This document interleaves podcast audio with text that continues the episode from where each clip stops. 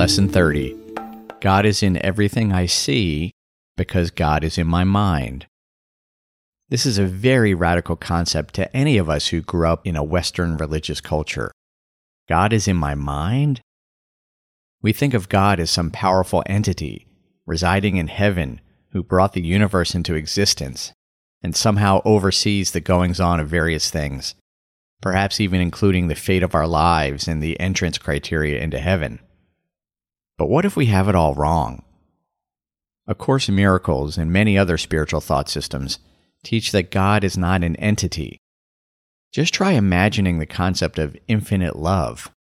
We can't. We use words to approximate an indescribable state of never ending bliss. And the way we can experience a glimpse of that wonder is by returning to our right mind, which is a reflection of that incredible state. In fact, everything we experience in the world is a projection of what we've chosen in our mind with our thoughts.